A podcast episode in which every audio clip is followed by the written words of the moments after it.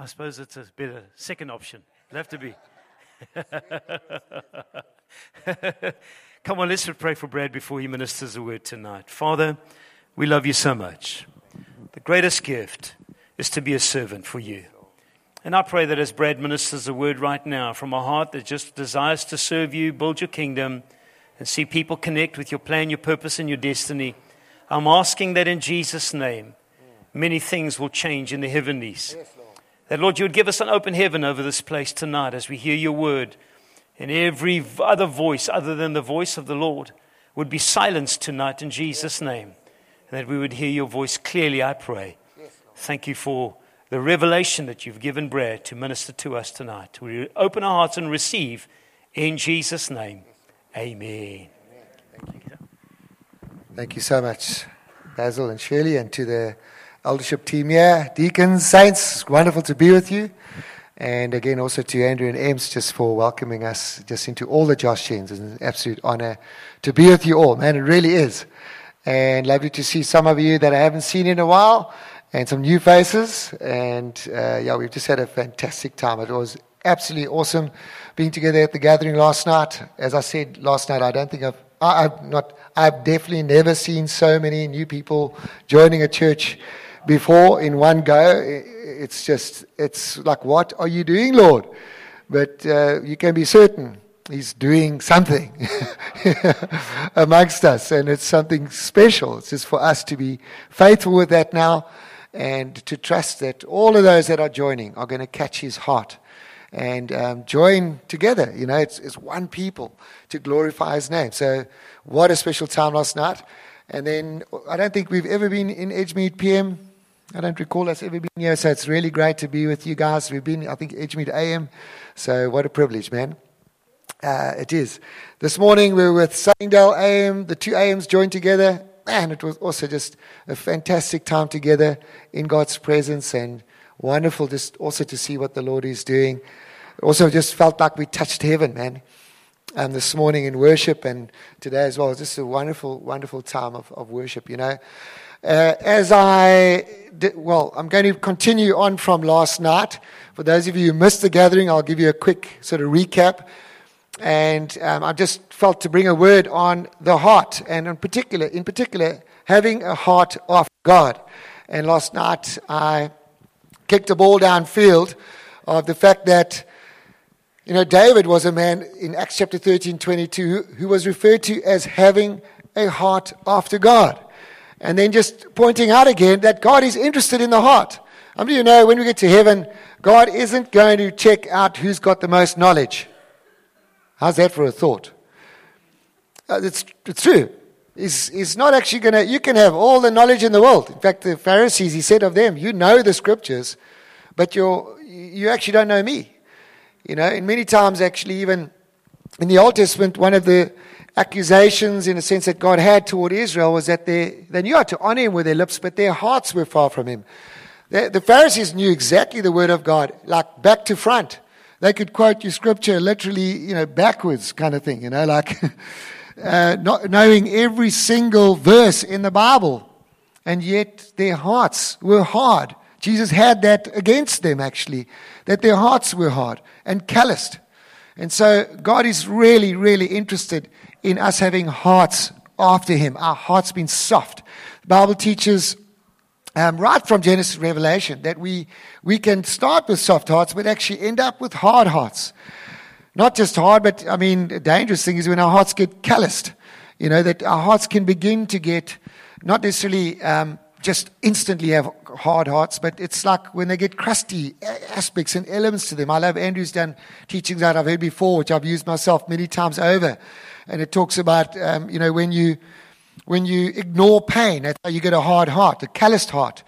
You know, you get calluses on your fingers playing guitar when you push through the pain. And eventually, as you push through that pain, your body says, hey, send some hard skin that way to, to stop the pain. And eventually, you don't feel the pain anymore, but you've got calluses and you actually can no longer feel. I, used, I don't have hard calluses anymore. I don't play guitar enough at the moment. They still are pretty hard. I'm, I'm playing fairly regularly, not, not regularly enough for calluses that when you hit on a piece of wood, you can actually, yeah, tick, tick, tick. It's, and our hearts can, can get hard. So last night we looked at a couple of um, circumstances that could come our way, we find ourselves in that, we can actually end up, well, we have responses to make, we have choices to make, uh, responses to decide on in order to keep our hearts uh, soft towards the Lord. And I gave a couple of scenarios last night that David faced, um, like even perhaps not being chosen or preferred by his own parents, and a couple of other things like even in, the, in, in success, does he look to the Lord? When it comes to altered plans, like when your good intentions or actions don't work out, what happens to your heart? And then also shattered dreams. When you have good intentions and those are rejected, actually God says, no, actually, thanks for your plan, but it's not going to be this. It's going to be this. What happens to our hearts? And so in all these things, we see David as this incredible example of a man who kept his heart tender. And specifically also with regards to sin. Like what happens when we sin? does it affect our hearts? Does it affect our, um, you know, does it do we realize actually that our sin is utterly detestable before God? And that when we sin, it's not, it does, doesn't please Him, and that our, our relationship with God is a relationship. It's not just a confession that He's Lord, it's about walking with Him. You know, that's one of the biggest dangers, and we've seen it creep into our whole society in South Africa, calling ourselves a Christian country. But we are by far that. But people are call, will call us that in general, I mean, Christian country, because people have confessed his name. But do they have a relationship with him? Uh, there was this one guy that I was actually used to, I used to kite surf. And this one guy was a professing Christian, and he, he would say that he's, but I, he wasn't in our church at all. And eventually I just couldn't anymore because he would, while talking about kiting and this, he would swear like every sort of second or third sentence.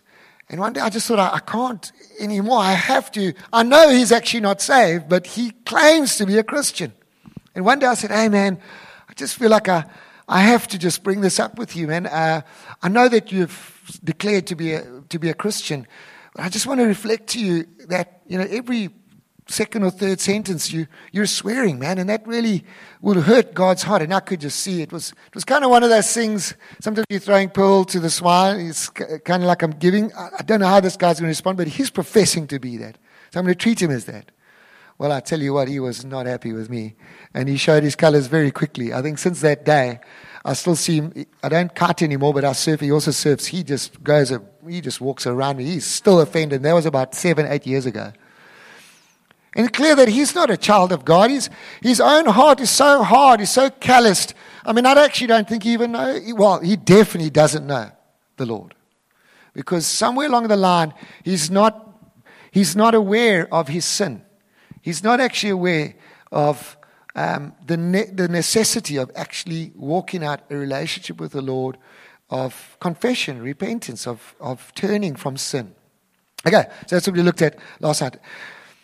Uh, this morning with the AM guys, which I won't do, I was going to do it till now in worship, was money, man. Money is something that really affects our relationships with the Lord. And is something that David really got right. And money is something that, that contends for our hearts. Jesus says you can't have two masters. You either have God or you have money. And money is something that contends for our emotions, our attitudes. It helps us get up in the morning. It motivates for us for the future. It helps us to, it, it props up our positivity. And when we have it or don't have it, it affects our emotions. Isn't this the very thing that God actually affects? Our hope for the future, our emotion for today, our, the mood, the mood that we're in. Finance can affect those things. And we see David as a man who, he says in, in Psalm 62, he says, though wealth increase, be careful not to set your heart on it. So when your wealth increases, don't set your hope in it. And um, yeah, we see David as a man who was a shepherd who had nothing and suddenly came into a whole lot. And suddenly he had all the wealth of Israel kind of at his disposal. But when it came time to building the temple, he was focused at building the temple. He dedicated t- literally tons of, of metals, precious metals, stones, workers. He committed servants to those things. He committed copious amounts of time to the building of the temple. And his heart was actually just to get this temple built because it was a, a place that would house the name of the Lord. And he wanted God's name to be glorified. And, and so I looked at that this morning, which I won't go into today. But yeah, so we need to make sure that our that money is not, we're not serving money. And I just love your testimony tonight. What a powerful testimony of a man, uh, you, you and your wife, not fully living in like the rest of the story, like the, the, the, relief isn't fully there, but God's provided for you all this time. And it was really powerful you, you sharing tonight and a strong encouragement to us all to be faithful with our finances and to put the tithe first, no matter what season we're in, to say, Lord, I'm yours. Money's not my master, you my master. And a tithe is a great way of putting your head on the, putting your foot on the enemy's head. Rather than being under the foot of the enemy, you're putting your foot on the enemy's head, which is to say, money is a temporary thing. We really do need it. But God, I'm storing up. I'm putting my eyes and my vision on heaven. And I'm giving you, Lord, because as you said even tonight, we give because we've got. We, we, all we have is the Lord's. And the tithe is about saying, as I received, I recognize that all that I have is from your hand. And David actually says this at the start of the, temp, the building of the temple in 1 Chronicles 29. One of the, consecra- the prayers he prays to the Lord is he says, Lord, all that we have is yours. Who are we that we would give to you? Because you, everything that we have is yours. And so, yeah, Lord, we give. And that's why we tithe. That's why we give, because everything we have is actually the Lord. The tenth is actually awesome. God like allows us to kind of work with the rest of the ninety, but he, we start with that ten. Amen. But actually, all of it's His, and it's so important we get that right and um, and learn from David there as to just the, the freedom that he lived with, even in his giving and the willingness with which he gave. What I want to look at now, and I literally, I'm going to I might hack a little bit through this, but I've, i want to look at worship tonight. And that David was a man who loved to worship. And tonight, today, I've been, you know, we were at the gathering last night with you all. Some of you, we were in a meeting this morning. We worshiped for at least an hour, I think, this morning. And we come here tonight, and, and, and I mean, yeah, you've got to have some legs, right? I mean, for us, you might be worshiping for the first time today, but we're coming the second time round with you with a team that's fresh, but we're, we're not as fresh as you. And when I come in here tonight, I'll be honest, I mean, I, I have to, I'm standing and I have to go, who is my God? I have to look again, I have to talk to my soul. Say, Brad, who is your Lord? Who is he? And then remind myself that he is He's God of all creation. He's maker, ruler, creator, savior, redeemer, provider. You know, He's all these things. And as I speak to my soul, I begin to brighten up, right?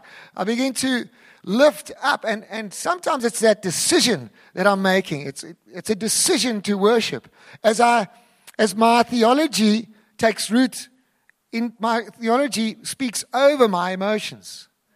My theology actually affects my emotions. Some people, funnily enough, have been accused, you know, and we will have been accused in our types of churches as, you know, you guys promote hype. You know, I'm a bit concerned about the worship team. They tend to hype people up and cause emotion. Well, I mean, our, our, our religion is one of emotion. Our God, uh, who we are, is a people of emotion. God has made us to be a people of emotion, a people with emotion. And we're called to worship Him as such. And David was a man who understood this. You look at him in, in the, as I mentioned last night at the gathering, when Saul looked and needed a musician to come and play for him to soothe his soul as he was tormented by the enemy because of his sin. They, they, David was, was already renowned as a man skilled with his instrument, his lyre, L Y R E, which is a mini, mini harp. Imagine him tucking his mini harp in his belt, heading down to the sheep, sitting on a rock somewhere, ring, ding, ding, ding, you know, you know, standing on a hill, like praising the Lord. This was David. He, it was him. It, it, he, he, he, he was, and it's not about him just playing his instrument. His spirit was being lifted up into God's presence all the time. And we can see that through David's life because, I mean, as soon as well, if you look, what's interesting, he gets called by Samuel, who's this priest, uh, prophet, king type judge. He's a ju- one of the judges. Samuel is basically one of the last judges in Israel before he hands over to Saul. And Samuel himself could hear God's voice from a very young age, right? When God called Samuel, Samuel, like, yes, and he runs, and Eli couldn't hear God. But Samuel had this tight relationship with God. When Samuel anoints David, so fast forward after Saul, Samuel's got this tight relationship with God. He would go from town to town, exercising just being a judge over Israel. He literally would go from town to town, um, presiding over, over Israel, judging matters in different towns among the people of God, reflecting God's nature in his judgments and being like an, an apostle, basically, you know, and, uh, and an elder and all of these things. And, um, but when he, when he calls David, we see, you know, the whole lot of things. David slays Goliath, then you know, gets exalted in Saul's um, uh, kingdom, and then ends up having to flee because Saul gets jealous. And one of the times when uh, this, as I've been studying David's life, this, this came, stood out to me. Uh, one of the times Saul was pursuing David, and I don't have this in my notes, uh, and I couldn't find it uh, right now when I was standing there. I was like, where is this again? But David runs away from Saul, and he runs to where Samuel is, to the town where Samuel is. And Samuel's old and about to die, but David runs to this town. And I found that amazing because when Saul goes, Saul, yes, David's in that town where Samuel is, and he sends a bunch of his soldiers to go and capture David. He says, Get that David. He finds, it says there was a company of prophets. And it says that David, he, he says, David was with Samuel among the company of prophets.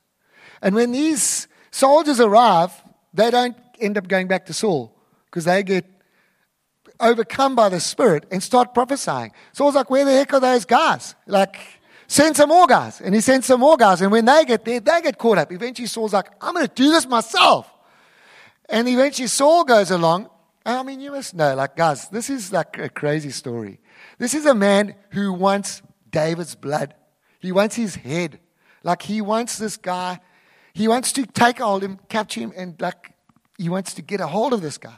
And when Saul gets to the place where David and Samuel are, he himself gets overcome by the presence of God that he ends up falling on the floor and actually, I don't know, tears all his clothes off. And I don't know what, what the Lord was doing there, but he starts to prophesy. What did that tell me? Because normally I just look at Saul's situation and what happened in the power, but David was there.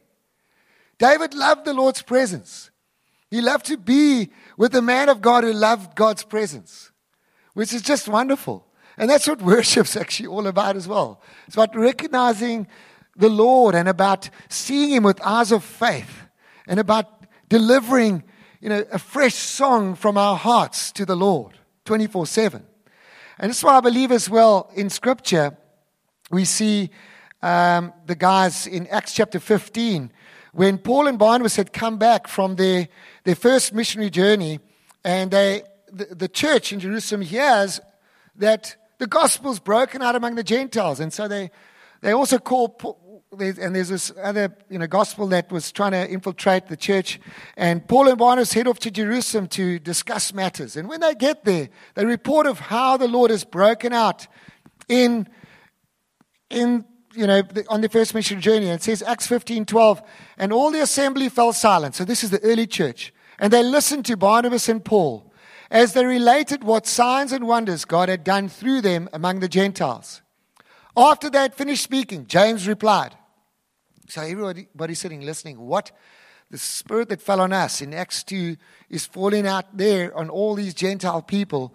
And he says, Brothers, listen to me. Simeon has related how God first visited the Gentiles to take from them a people for his name. And with this, the words of the prophets agree just as it is written. After this, I will return and I will rebuild the tent of David that has fallen. I will rebuild its ruins and I will restore it, that the remnant of mankind may seek the Lord, and all the Gentiles are called by my name, says the Lord, who makes things known from of old. So James goes, What we're seeing is a restoration of David's tabernacle. And it's a restoration of people's hearts being turned to the Lord and beginning to then worship Him. Amen. Are you with me? It's not just worship, it's a whole, you know, the whole church being, the people of, people of God being built around the presence of God. But worship is one of them. And so we see Paul saying, when you come together, everyone has a psalm, a hymn, and a spiritual song. A psalm is a, you know, a psalm has to do with this, a, um, a written out song that we've, that we've sung tonight. You know, hymnos was also a psalm of victory. And then you've got a spiritual song, which is a brand new song, which you've never heard. And this is the mark of, of, the, of one of the marks of, of our worship times, is that we may have one of the above or all three, but that the life of God is pouring out from us as the Lord rebuilds, in a sense, David's fallen tent. Part of David's fallen tent is this tent where David says, Let there be 24 7 worship before the presence of God around the, the, um, the temple. It's an incredible thing that David did is he, is he appoints musicians 24 7.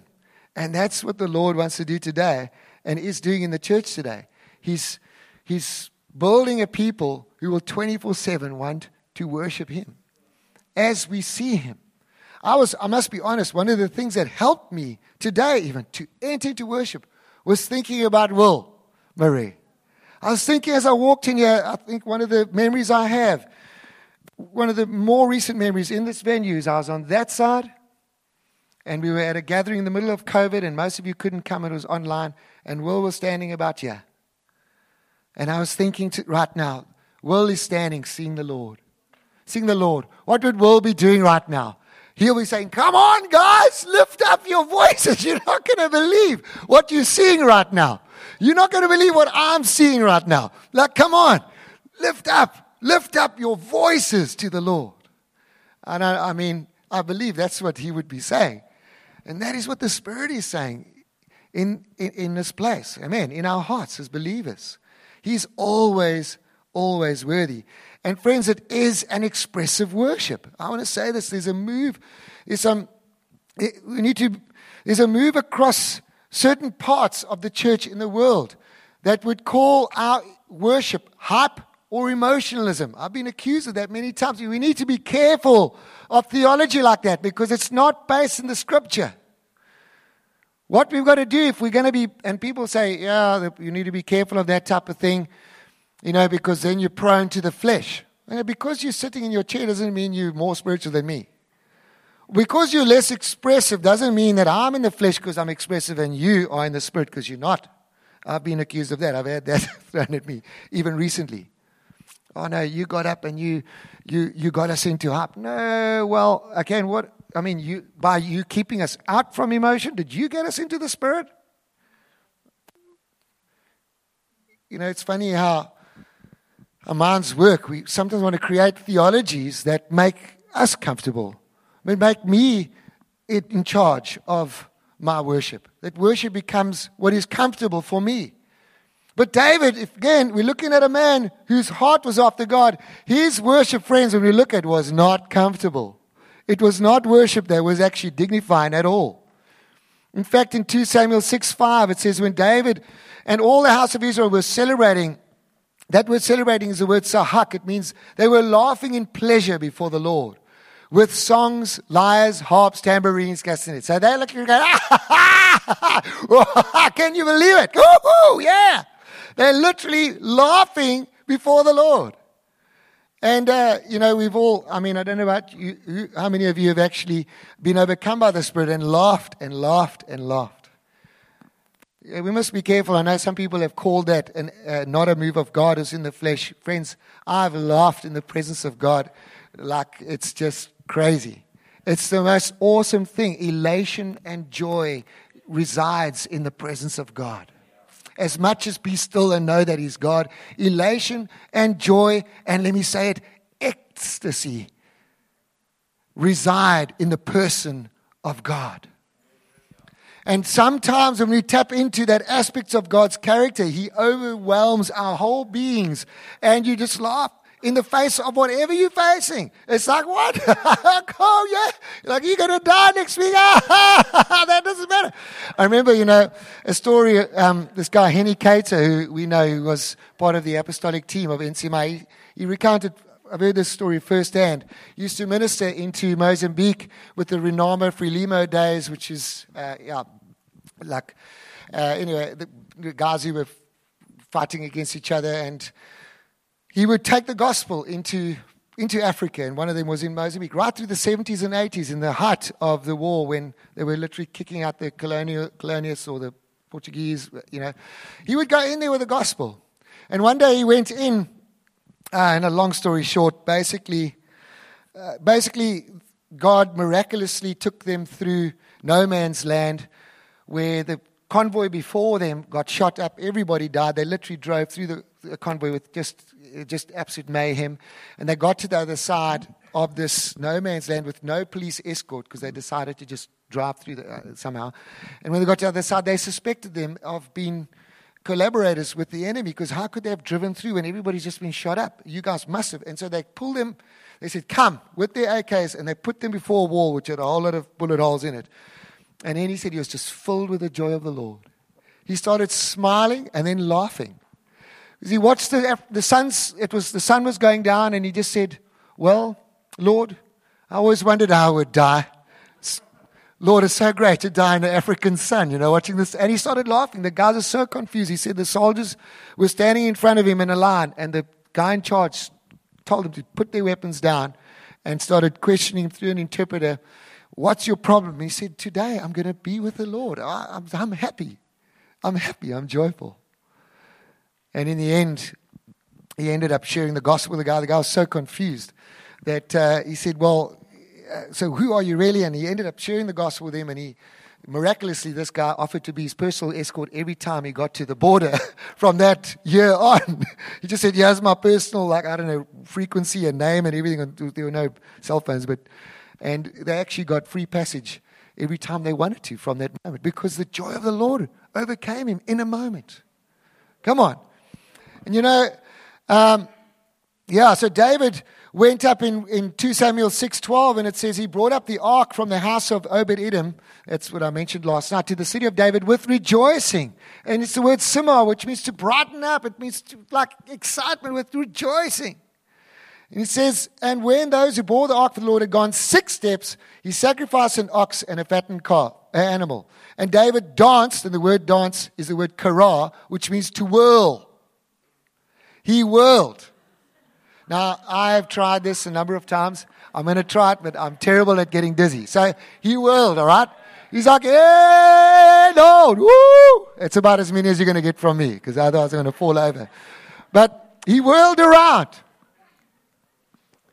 Eh? When last have you whirled around? When last have you whirled in the Lord's presence? He turned around. He was, he was overcome. He was, as his spirit was engaging with God, his body was free. His body was free. And it's just so important that we, that we don't um, give way to a, to a theology that doesn't allow that. I mean, if David had this, was um, mentioned as this man after God's own heart, surely our worship could look similar. I'm not saying we have to whirl every time you know we worship, but like it says, he whirled before the Lord with all of his might. Anyone want to come try that, demonstrate that? I'm not going. I'm going to end up end up down against a wall there or something like that. And David was wearing a linen ephod. So David and all the house of Israel brought up the ark of the Lord with shouting, which is the word teruah, which comes from the word clamor or a battle cry. Now, I think I'm going to spare you from that over the microphone. But uh, we must be careful, you know. I know there's people today in the church today that will shout and scream, and, you know, it, there, there is hype, there is, but, you know, we should be careful that because we see a, an, an imbalance or an abuse, that we don't you know, swing the pendulum to the other side that says we're not going to do that. We're going to just be, you know, slightly in the middle. I mean, yeah, maybe there is a place for that. Like, but we need to, we can't throw the baby out with the bathwater because we've seen an abuse of, of, of this type of expression. And so be very careful that we, that we don't fall into a sense where we become more and more conservative in order, actually, at the end of the day, to save face. Or it's actually out of fear. See, David actually caught something in God. In fact, the whole the all of Israel were shouting like as that of a battle cry. It says, especially the clangor of trumpets as an alarm blow before the Lord. Isn't that amazing? And so there's times for us, and we, we know um, it kind of feels half like I'm preaching to the converted because we are in this type of church. But you know, we've got a lot of people coming, and even us, even us. I've been around for a while now. I've been charismaniac, maniac for, uh, charismatic for. I've been a charismatic, open to the gifts Christian, not just open to the gifts, desirous of the gifts is the difference. Yeah, we open to the gifts, and the gifts never operate. No, I'm desirous for the gifts. Honestly, this morning in worship, uh, tonight I was a little bit distracted because I was thinking about preaching this word which I haven't prepared. So I was like, oh, okay, Lord, I can't fully engage. But this morning, I was like, anything can happen right now. And not only anything, Lord, I ask you now for prophecy that will blow us away. In Christ is hidden all the treasures of wisdom and knowledge. God, just download into me right now words over people. Open up people's mail so that your name will be glorified because you are worthy of praise. Come and break out amongst us, O Lord. It's not just, you know, if you want to, God. No, I want you. We're not open to the Holy Spirit. We're desirous of the Spirit. We're hungry for the Spirit. We're calling down the rain of heaven in our meetings. Amen. This is the sort of passion and zeal the Lord is looking for. And even um, as we see David, and this is this was David, man. He he just let it all out there, and God is looking for us to be there. So it says in uh, where are we again? In two Samuel six, as the ark of the Lord came into the city of David, Michal, the daughter of Saul, looked out of the window and saw King David leaping. So that's another expression. So now he was whirling with all of his might. Now he's leaping, which also means, okay, wait for it. It's the word that means to spring as if separating limbs. I'm serious. If you've got a Strong's Concordance, put your mouse over the word. You can go look it up yourself there in 2 Samuel. To leap means as if to separate limbs. Now, I'm, I'm going to do it. I'm going to do it. So, I don't know what that looks like. Yeah! Woo! Woo! We're going to get some mad guys in the church after this. But I mean, it's like, yeah, come on. Like a Nacho Libre. Oh. I mean, I don't know, but whew. when last have you danced that you've sweated, that it's coming, that your clothes are wet with sweat? Because you didn't come to church for the person next to you to smell your nice cologne. He came together with the people of God to lift up his name. I've been in, I've been privileged to go to India. I've gone to Indonesia. I've gone to so many third world countries. I've gone into Africa. Been in India where you climb up a little ladder in the middle of a favela, uh, not a favela, that's Brazil. I've been there as well. But into um, slums. Climb up a, a building where you've walked through narrow streets. And as you climb up some stairs, literally like a fireman up many steps. And you get into this shack built on top of another concrete slab overlooking the slums.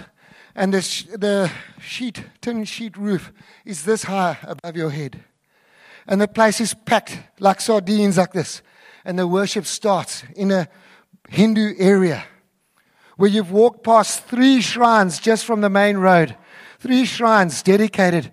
The incense is going up to these foreign gods, and the people begin to worship. I tell you what, you are foreign in that place, man. That worship is sounding over that whole, about over hundreds of people. And these, these Indians are in there, and it's in the middle of summer. I tell you what, you haven't even started jumping, and you're sweating. And you're in there, and the sweat's pouring, and the people are just worshiping. You can't even put your hand up because it's hitting the roofs. And I'll tell you what, friends, God is worthy of worship.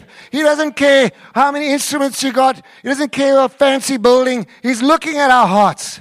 He's looking at our hearts. And he's looking at, at just the posture of our hearts. And he loves worship. He loves even the discipline of worship, that we discipline ourselves, even discipline our bodies to act according to some sort of emotion that he, that, you know, that carries through from emotions into our bodies as we see him. And I'm not talking about a law. Amen. I mean, I'm not putting law on us. But, uh, but just be careful that, you know, you haven't, you haven't sunk into, in a sense, uh, you know, some sort of, you, must see my, my dad. My dad's Mo. He's 76 years old. I can't tell you how many Sundays. You can't say it's an age thing. Or even me, I'm actually getting pretty old now. 48. I should have definitely got a bit dignified by now. You know, surely by now, Brad, you know, you've done a couple of things in life. You should by now be a bit more dignified. My dad will often come up. You'll say to the church, Give me a J! Give me an E! Give me an S! He says, What do you get? What do you get? What do you get? And my dad's like, Ah! Then he gets off the stage, Ah! He was like, Ah! It's like Braveheart, right? Hey, that, that guy. Look, what's his name again? Yeah, William Wallace. He walks. I just love that scene. When I can't vouch for the whole movie, but he like, and he goes past all the soldiers. And he says, "We're going to fight for Scotland. Yeah, we're going to fight. You know, they can take out whatever country, but they can never take our freedom." and all those are just right. You know, we shouldn't be afraid of stirring up our emotion in God. In God. Yeah, there can be flesh, absolutely. It definitely can be flesh. Well, there definitely can be flesh in sitting down and doing nothing. Definitely. Yeah, I would maybe even say, uh, yeah, let me not go there. There can be flesh in both, friends.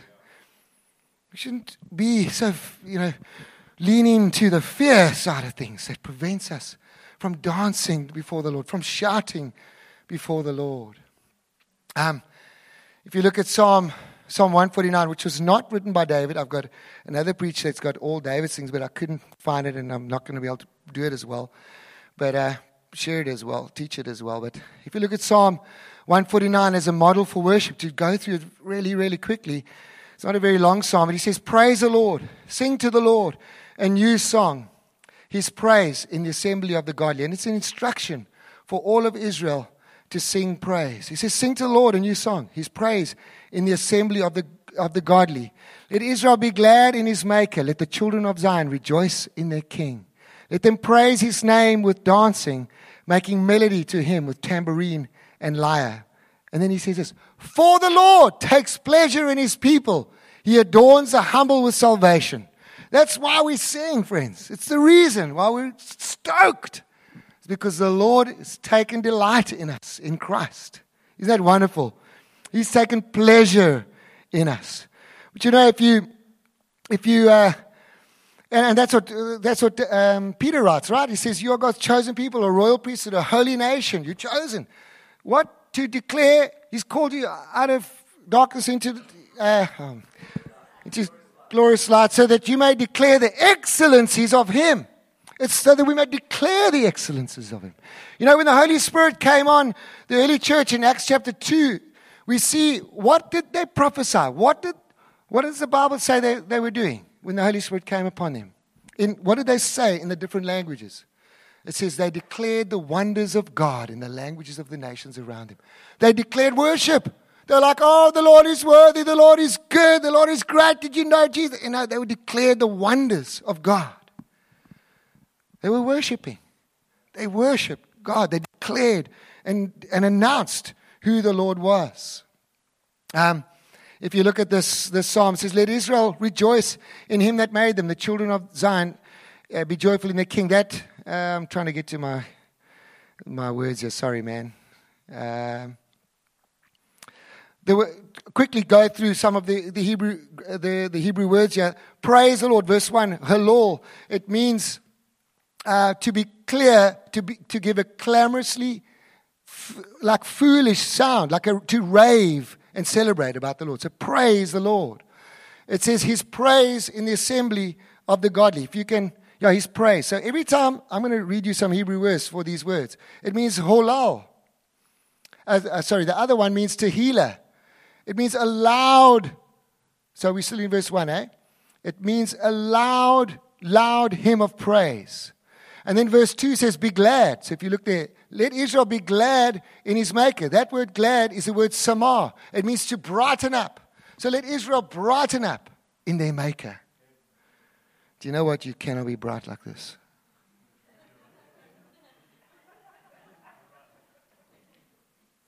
Oh, praise the name of the Lord our God.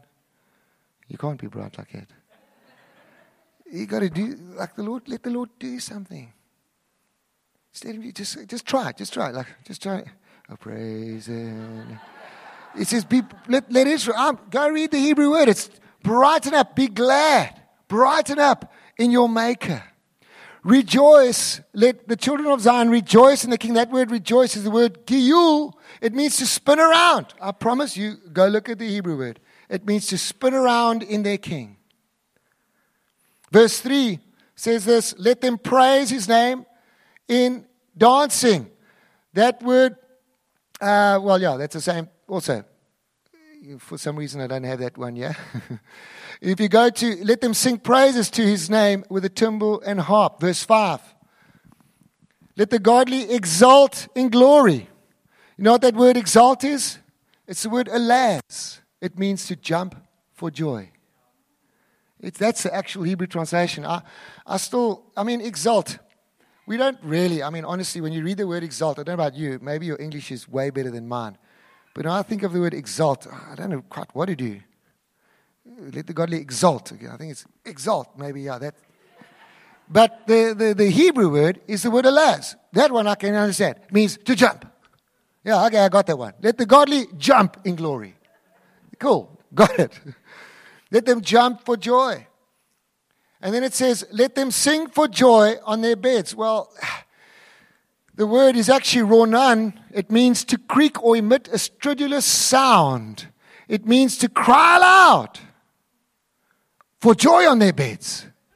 I mean, that's literally to be sitting and going, yeah, hey, woo! How many of our wives are going to be happy with that? Uh, I'll be honest, I don't do that. I'll be, I don't do that. Maybe as I'm reading it now, I should, I should do that a bit more. But what he's really saying is when you wake up, when you go to sleep, let your spirit be in worship. I think that's what the interpretation could be. I mean, I think we'll be giving each other heart attacks in the middle of the night. But like let them let them shout for joy in, in their beds. Oh, this is it's so beautiful, isn't it? And it's exactly what the law was that you were tied around your neck, bind it on, right on the tablets of your heart. Actually, bind, you would put the law on their, the phylacteries, on their foreheads. They would write it on the doorpost so you never forget. And this is worship, that we don't forget. And he's saying, cry aloud, let there be an expression of the awareness of God around you. Then he says, uh, verse 6 Let the high praises of God be in their throats and two edged swords in their hands. And that word um, high praises means elevating, skyscraping, lofty and superior, splendorful and superb and famous praises of God be in their throats. Wow. Come on. And what's interesting, he says, and, and, and then we'll actually inflict vengeance on the enemy. You actually, it becomes a two edged sword, like as you actually worship, which is amazing. Absolutely profound. Uh, if you look at verse 79, it says, To execute vengeance on the nations and punishments on the peoples, to bind their kings with chains, their nobles with fetters of iron, to execute on them the judgment that is written. I believe that's prophetically saying that when we worship, we're tearing down strongholds, friends. We're tearing down strongholds. You might even be tear, you're tearing down strongholds in your own life. You're saying, I put myself at the foot of the cross. I put my ideas at the foot of the cross. I put, I put what the world is telling me, what I should be feeling, which is pretty depressed because, you know, the jolly South Africans are selling the Russians weapons and the rands just fallen through the floor. Whatever, you know. if that really happened, we don't know, we'll see. But, like, you know, come on, guys, can we just sell weapons to somebody else? but we, we say, no, we're going to worship the Lord. We're going to exalt Him. We're going to glorify Him. Eskom comes, lights off king of darkness into our houses. Thanks, Eskom, the Lord of the darkness, bless him. Um, But you know, we're executing vengeance on our enemies that potential depression that comes over you every time you hear that generator kick in and your profits just go down by another 20%. And it's, it's hard, guys. It is hard. I sorted out the Jesus, uh, G. I didn't, by the way, I did not, I'll never ever use the Lord's name. Gee, is this. Oh, that's what I was going to say. Gee, is this a fire going on over here? Because we're driving down the road and I was like, whoa, what's that plume of smoke coming out there by that table, Table View shopping center? I was going to say to Andrew, place is on fire. And then I realized it's a, probably a V8 diesel generator firing up to power the whole jolly shopping center. And Table View are going, you know, the, the shopping, the, the center owners are like, glug, glug, glug, glug to our profits. Oh, gee, now we're all getting depressed. But what, what worship does is we execute vengeance on those things. Christians, we should be the happiest people on the planet. We, the presence of God is what drew people to the Lord in the early church. In spite of the guys ending up in arenas getting torn apart by lions, they worshiped because they saw a new home. And so we will worship no matter what happens. And obviously, you see Paul and Silas sitting in jail. I mean, having just been flogged, they begin to worship, and they actually worship from what is known as the victory psalms, which was between Psalm 115 or so and Psalm 120 something. And those songs were psalms of victory in the prison, in the dungeon. Come on. How did they do it? You know, they didn't do it to be examples to us, they did it because they saw him. You can't in that place go, okay, let's worship so this can get written down so one day guys will look to us. it's like not, it's not going to work. You're doing this because you're like, we've seen Jesus. We've seen him. He's worthy no matter what we're going through. And then you execute vengeance on your enemies. Okay, in their case, they got free. We know in some cases people don't. They end up worshiping on the stake while being burned alive. But worship, friends. Worship, friends is the, the, the bread and butter of the people of God. May He help us. And then maybe just to, to land this in, and I'm not going to land it very quickly, not in two minutes, about 10, okay? If we're not convinced enough about David's example, if you go to Zephaniah 3, verse 14 and onwards, it says, the prophet Zephaniah, listen to him, he says, Sing aloud, O daughter of Zion. Shout, O Israel, rejoice and exult, alaz, that's to jump, with all your heart, O daughter of Jerusalem. The Lord has taken away the judgments against you, He has cleared away your enemies. The King of Israel, the Lord, is in your midst. You shall never again fear evil. And on that day it shall be said, Jerusalem, Fear not, O Zion, let not your hands grow weak. For the Lord your God is in your midst. And I'll go into that now. So what Zephaniah was doing there, he was seeing a day that would come when our sins would be forgiven, where the Savior would come. And he calls the people of God to rejoice. And then he says this, which is just absolutely insane, about the Lord.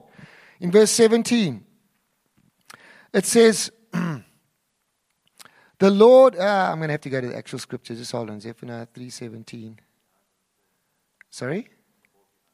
Yeah, but I need to just go into my Strong's Concordance here so I can just mouse over because I'm flying here by the seat of my pants. Zephaniah 3.17. Okay, look at this. The Lord your God is in your midst, a mighty one who will save. He will rejoice over you with gladness. He will exalt over you with. So this is now he's saying, the Lord is in your midst. Okay, a mighty one who will save. He will rejoice. That word rejoice is a word uh, Sys, S I Y S. It means he will be glad over you, he will rejoice over you. So the Lord, he's talking about the day, he sees a day when God sends his son Jesus, Jesus dies on the cross, and the people of God, through faith in him, come to the Lord or, or say, He says, The Lord will rejoice over you. Isn't that amazing? He'll display joy over you with gladness. That word gladness is the word simha. It means with blithesomeness or glee. Is that amazing? So the Lord will rejoice over you with gladness, with blithesomeness and glee, saying He wants to forgive us in Christ. John 3:17, yes, for God so loved the world, but then he says, For God did not come to the world to condemn the world, but that the world might have life through him. He wants to forgive us our sins. He's desirous to do that. We'll just call on him, but he's polite everybody say, Come on, come on. Yes, come to me, come to me. And if you're here tonight and looking for forgiveness of sin, I tell you what, I had this picture today and I didn't do it. But I was going to say, you know, who wants God right now? And if somebody was to put up their hand, I was going to run up to them as fast as I could. You know, it's like, that's how the Lord actually wants to come to you. He wants to, if, you know, for the heart that's saying, Yes, Lord, God, oh, for, the, for those that want and need forgiveness, He wants to run up to you, wants to cleanse you. He wants that. His desires, the word says He wants all men to be saved. And He wants to just, like, it, it's just amazing that He's so quick to do that. One of the, I was reading in Deuteronomy chapter 4, we, I think it's Moses says, Who who has a God like this who hears his people's prayers and, and, is close, and walks with them and is with them? Who, who, has, who, who among the nations has a God that is like ours? It's wonderful, man. Anyway, he says, and he will quiet you with his love. He will exalt over you with loud singing. Guess what that word exalt is? It's the word giul again. It means he will spin around as under the influence of a violent emotion. So, wow.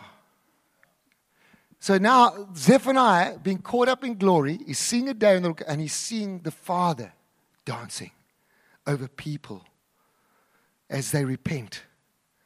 As people turn to him, the Father is twirling and whirling, blossom over people as he's taking their sin off of them and giving, taking an, uh, cloak of heaviness and giving them, what's that thing, mourning, turning their mourning to dancing.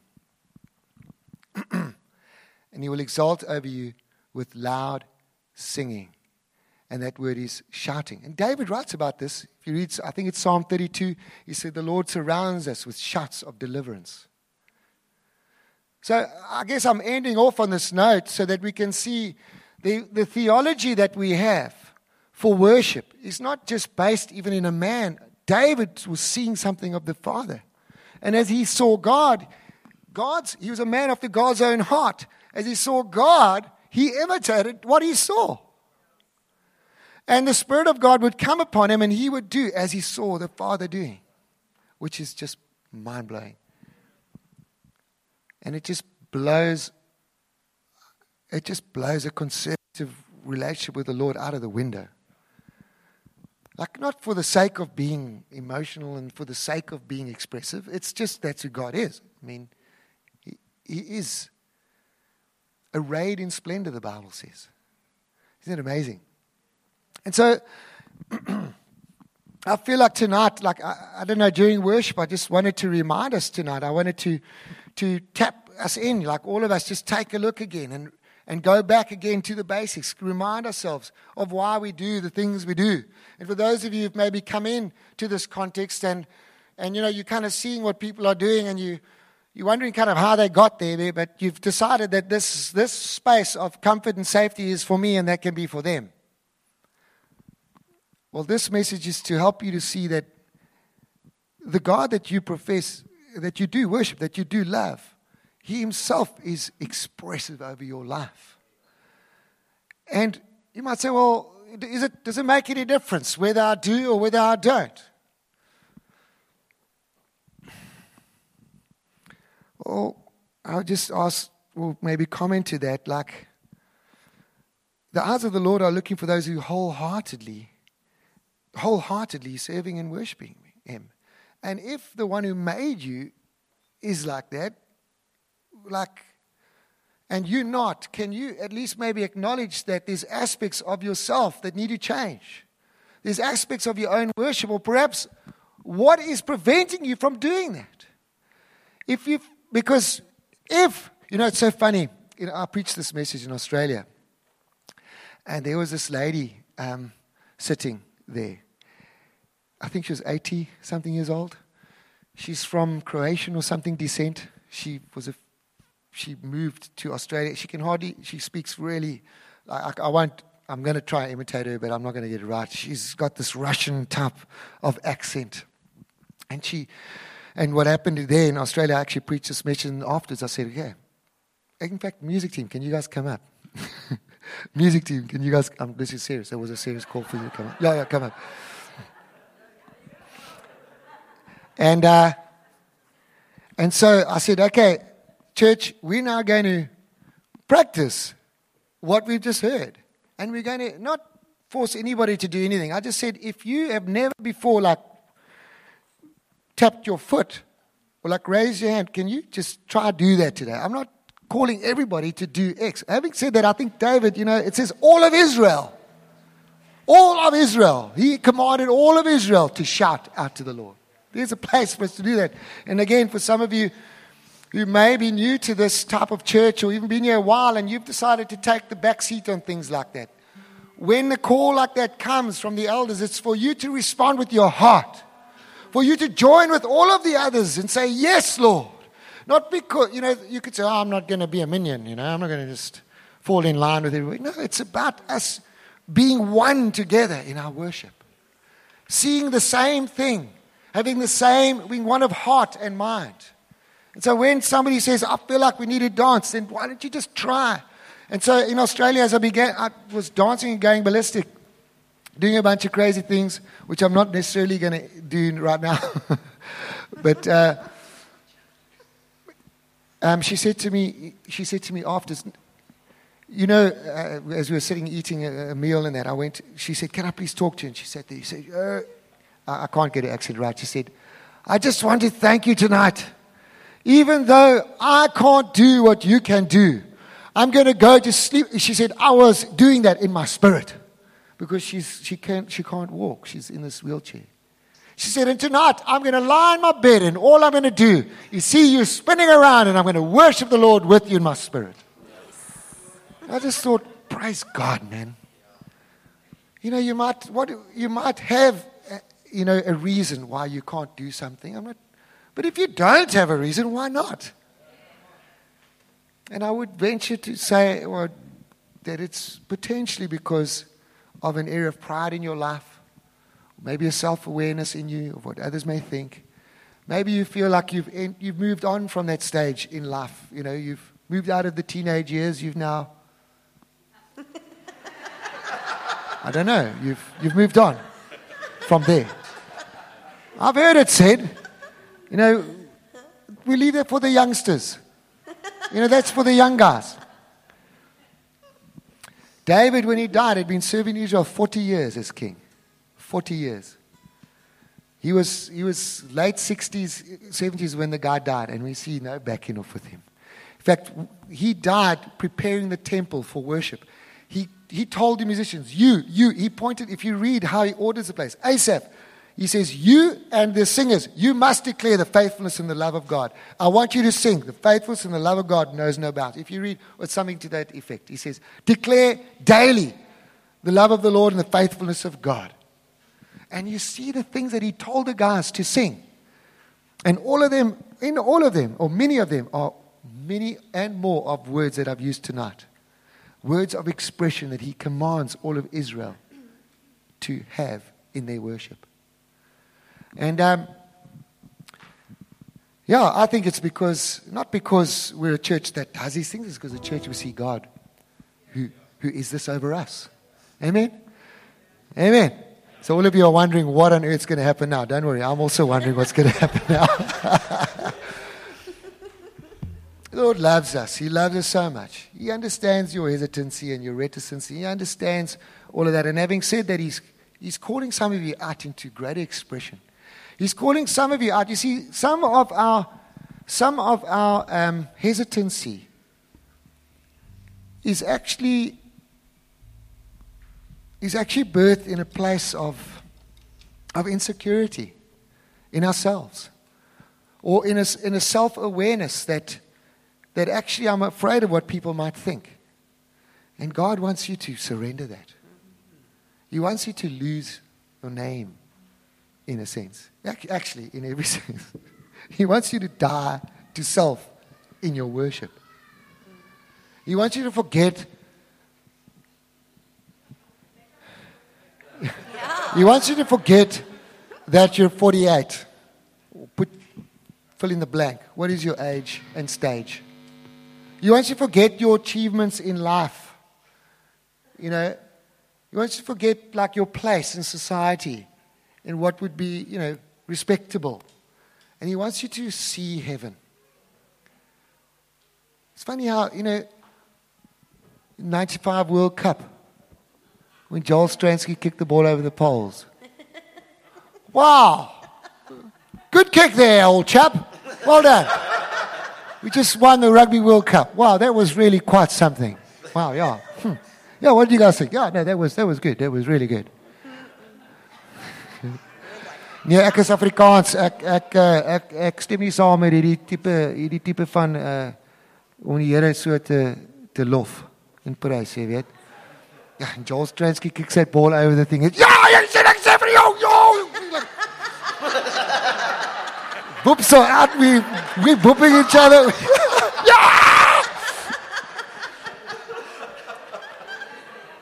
It's funny, you know, we can do that for Joel Stransky. You know, I know it's a long time ago in the other World Cups we've won. But when the Lord, when we see our sins forgiven, washed, cleansed, set free, and we sit with without expression, we've got to, our theology needs to be challenged, man. It's got to go from our head to our hearts. Amen. So, I don't know what we're going to do, but we're going to sing, we're going to worship the Lord now. Um, and just before we do that, let me just say, some people might go a bit wild.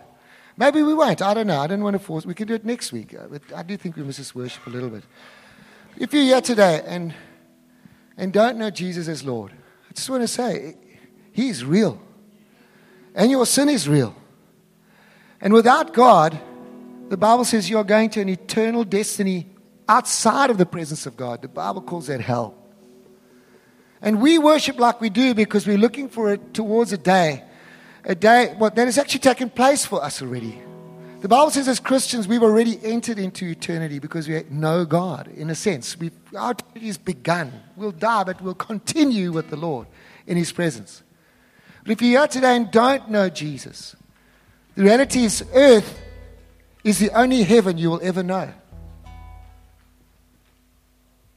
Earth is the only heaven you will ever know. For us as Christians, earth is the only hell we're ever going to know. This is the worst it's going to get. So we worship because we're looking forward to a day that's going to be absolutely awesome when we appear before His presence and He welcomes us in because we've accepted the blood of His Son, Jesus Christ. And we've been forgiven. And He's danced over us with the forgiveness through His blood. If you're here today, friends, join with us. God is inviting you to the party, He's inviting you to an eternal like destiny with him. But you need to confess that you're a sinner. You need to acknowledge that he's died on the cross for your sins. If that's you today, God wants to forgive you. And I tell you what, it is the most joyful, biggest day of your life. The day when you go from darkness to light, from the power of Satan to the power of God. If that's you today, God wants to save you, He wants to set you free and He wants to put, put, joy in your heart. Amen. So let me just bow our heads before we sing. Lord, if there's anybody like this here tonight, I pray that your Spirit would um, just move on them right now and enable them just to respond to the gospel. That, Lord, you want to save them from their sin. That you've died on the cross and rose again, that they can be set free and today be your child. Is there anybody like that today who would like to raise your hand and just say, Brad, I do not know Jesus. I've walked into this place. I'm not a Christian. I am not going to an eternity in God's presence. I know that my sin has separated me from God and I need God's forgiveness today. Is there anybody like that today? Could you raise your hands? Anybody? Is that, you raising your hand, sir? That's wonderful, man. Praise God. Wonderful. Wonderful, my man. I wonder if there's somebody like a leader or somebody you can just go to that gentleman there. Is there anybody else like that today? That's just wonderful. The Bible says that even heaven is rejoicing as one sinner repents. Praise the Lord, man. Anybody else? Okay. Thank you, sir. That's wonderful. Well, Well, praise God. Is there somebody know you, sir? Are you are you new in the church? Are you? Well, it's great to have you. Keep your hand up, sir, just so somebody can get to. Get to you. All right, thank you. Anybody else? Anybody else? Wonderful. All right. The rest of us, yeah, Lord, I pray that you would help us to have the heart of David, that you would help us, Lord, to have this heart after you, that you would help us to see you as you are, that you would lift up our hearts daily. I mean, I needed it again tonight as I walked in. We need to see you every day, Lord, with fresh eyes. And I pray, God, that you'd help us as Josh, Josh Gen and 412 churches, God, to reflect heaven in our worship. And for us to be one in so doing, not to just let the guys in front be the jumpers or the dancers, but that would every everyone, man, woman, and child, be found understanding heaven, seeing heaven, seeing you, Lord, as you are and as you've shown yourself to be. To those who've sought you with all of their hearts, they've seen you to be this wonderful, glorious, expressive God who's just so vibrant and exuberant and full of joy and elation, as well as, yes, judgment and holy. But God, you are so, so good. I just pray, God, for some of you friends, as you've been stuck in depression, you've been stuck in a in, in the same place in your walk with the Lord. I just believe as you worship the Lord tonight with expression, some of you are going to experience shackles falling off of your feet. And I want you today to begin to do something. We're not going to force people to do, you know, like to, to go wild, but why not? You know, just do something extra right now as we worship the Lord. Extend the boundaries of your worship. Push through. Push through a boundary tonight as we go into just a song. I don't know what we're going to sing, but we worship you, Lord. Let's lift up and shout to the Lord. We worship you, Lord. Yeah.